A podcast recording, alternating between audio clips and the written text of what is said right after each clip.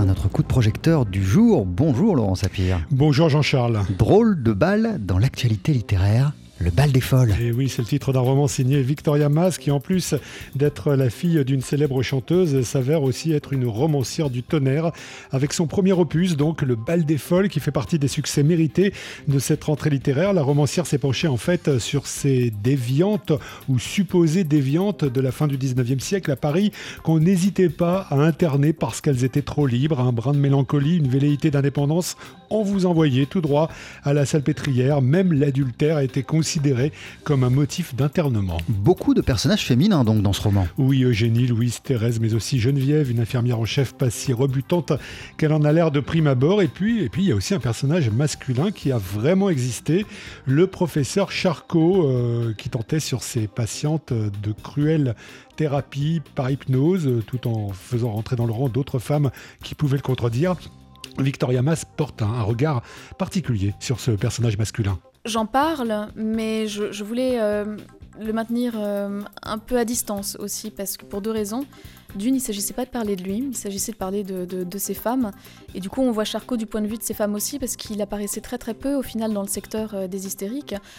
Ce qui alimentait une certaine mystique autour de cet homme très charismatique, on en entendait plus parler qu'on ne le voyait. Donc je voulais le traiter de cette façon, et aussi parce que comme c'est un personnage qui a existé, je voulais pas me permettre de prendre trop de liberté euh, avec lui, je l'ai simplement essayé de le décrire tel qu'on le décrit à l'époque, c'est-à-dire un homme... Euh, austère, euh, sûr de lui, sûr de, sa réputation de neurologue, avec, on le comparait beaucoup à Napoléon parce qu'il arrivait dans une salle et tout le monde se taisait. Mais c'était pas, c'était pas le but et je pense qu'il y a un personnage qui est encore plus important que Charcot, c'est l'hôpital au final de la sapétrière. La plume est limpide, l'émotion constante jusqu'à culminer lors de ce fameux bal des folles qui a réellement existé. C'était en fait un bal costumé euh, de la mi-carême où chaque année le tout Paris venait s'encanailler au contact des patientes de la salpêtrière.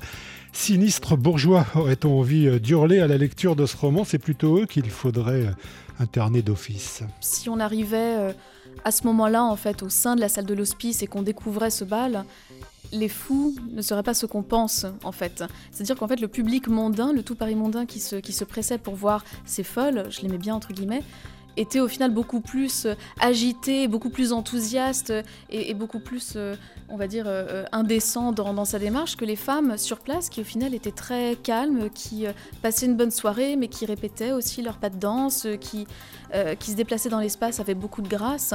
Et je trouvais ça fascinant en effet de me dire, oui, les, fous ne sont pas ceux qu'on croit. Belle réussite en tout cas au carrefour de Vénus Noire et Vol au-dessus d'Annie de Coucou. On croise aussi au fil des pages une laveuse priant dans une chapelle ou encore des allumeurs de au-delà de l'hymne féministe, l'art du roman tient une perle rare. Et elle s'appelle Victoria Mass. Son premier roman, Le bal des folles, est paru chez Albin Michel. Merci beaucoup Laurent Sapien. À tout à l'heure.